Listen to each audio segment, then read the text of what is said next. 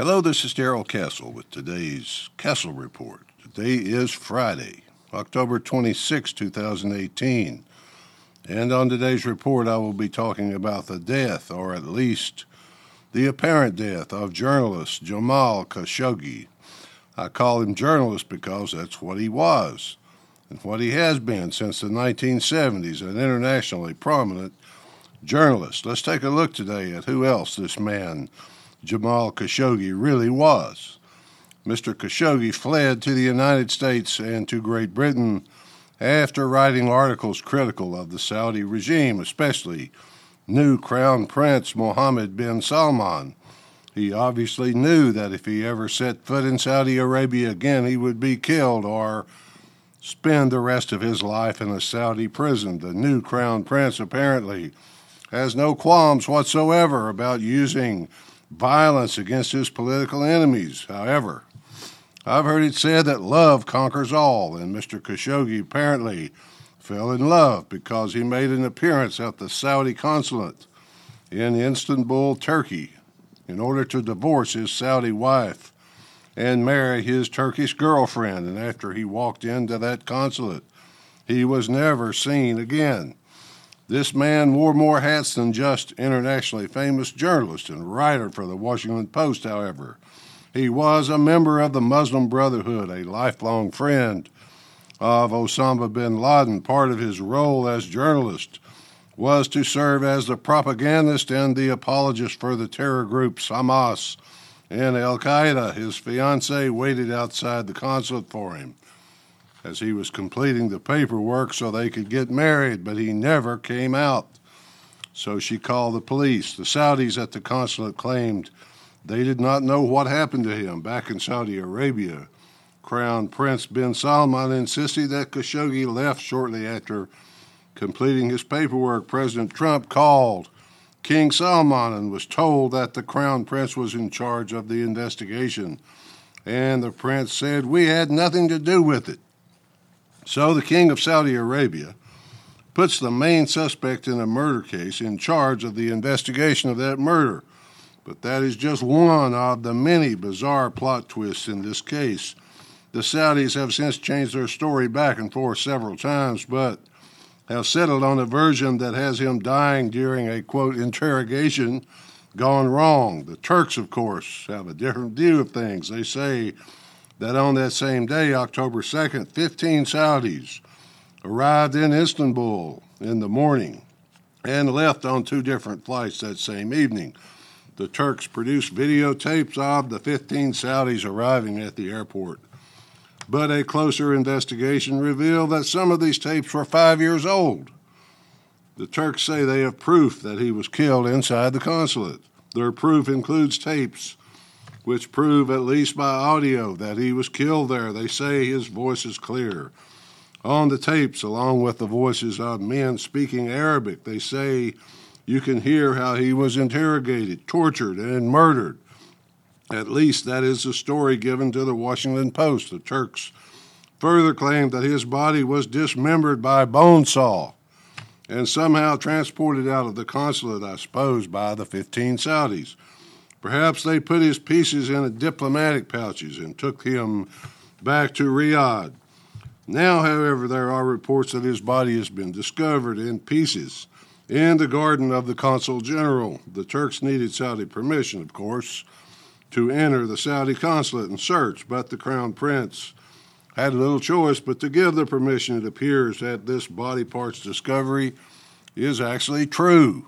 If so, the prince will have difficulty separating himself from it. That makes President Trump's position even more tenuous. Surveillance video also shows a Saudi body double leaving in Khashoggi's clothes after he was killed. So, in this version of the event, the Saudis included in the 15 one who closely resembled the victim so they could show footage of him leaving the consulate and then say, See, we didn't kill him, he's not even dead. It's all too bizarre and impossible to know at this point what really happened. But let's take a look, take a look at some really important issues in this case that are a little more clear.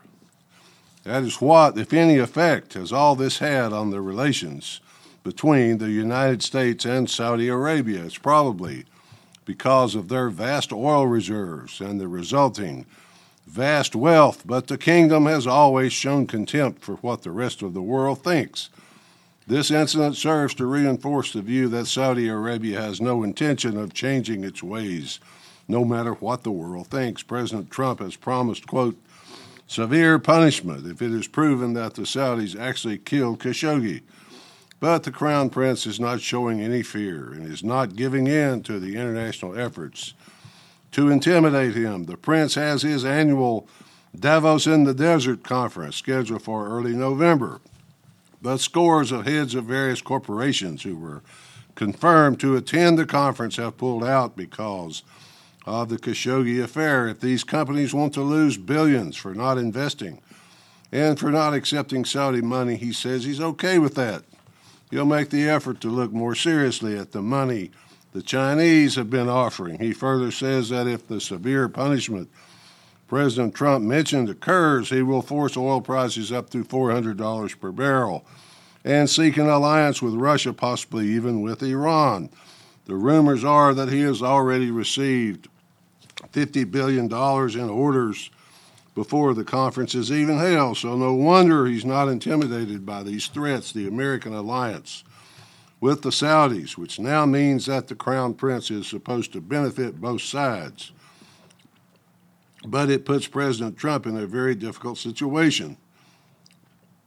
He is trying to squeeze Iran in order to bring them seriously to the bargaining table or to institute regime change against the mullahs, but he needs Saudi cooperation in order to do that. He has said that he will impose such crippling sanctions against Iran next month that it will be impossible for them to sell their oil on the international market if U.S. fuel prices are to be kept stable in light of these sanctions. The president needs Saudi Arabia to fill the lost production for the international market.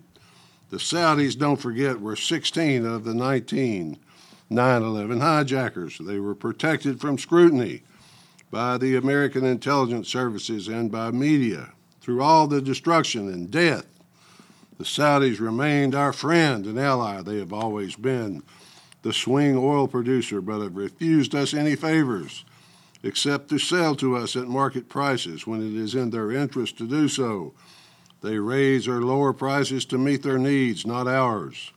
Their traditional oil dominance of the market is threatened now by American fracking technology, and so they must respect that in their decision making. Today, the Saudis are fighting a war in Yemen with American supplied weapons, including advanced aircraft and bombs. They are reported to be indiscriminate in their bombing of civilian targets. Many thousands have been killed, including women and especially children. Every bomb that falls, every bullet that flies has made in America stamped on it. Everybody in the Middle East knows this, but apparently very few Americans do very few know or care. The major reason for the United States support of the Saudi tactics in the Yemeni war is that it is basically a proxy war against Iran. The rebels in Yemen are being supplied by Iran, and so Iran and Saudi Arabia are fighting this war on Yemen's people right on the border of Saudi Arabia. The crown prince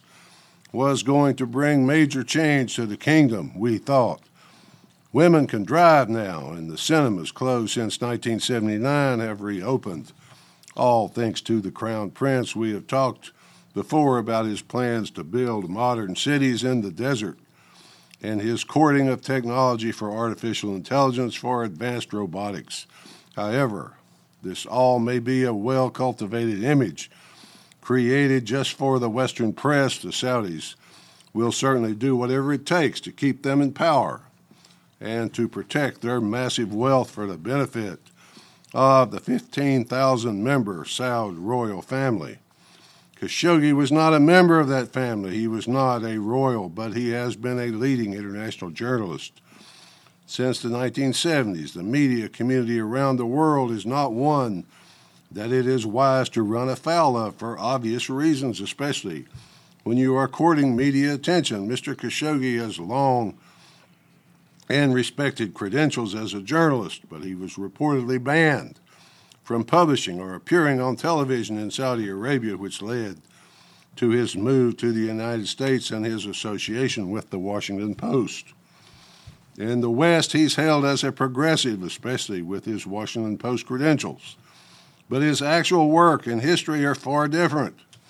He believed in spreading Sharia rule by political, not violent means, except for his disclaiming violence. He had the same goals as any other jihadist that is, to spread Sharia Muslim rule across the world. Finally, folks, finally, the Saudi regime does what it does while being protected and supplied by the United States military. What would the Saud family have to do in order to provoke an end of their American alliance? Would attacking the United States and killing its citizens be enough? Obviously not.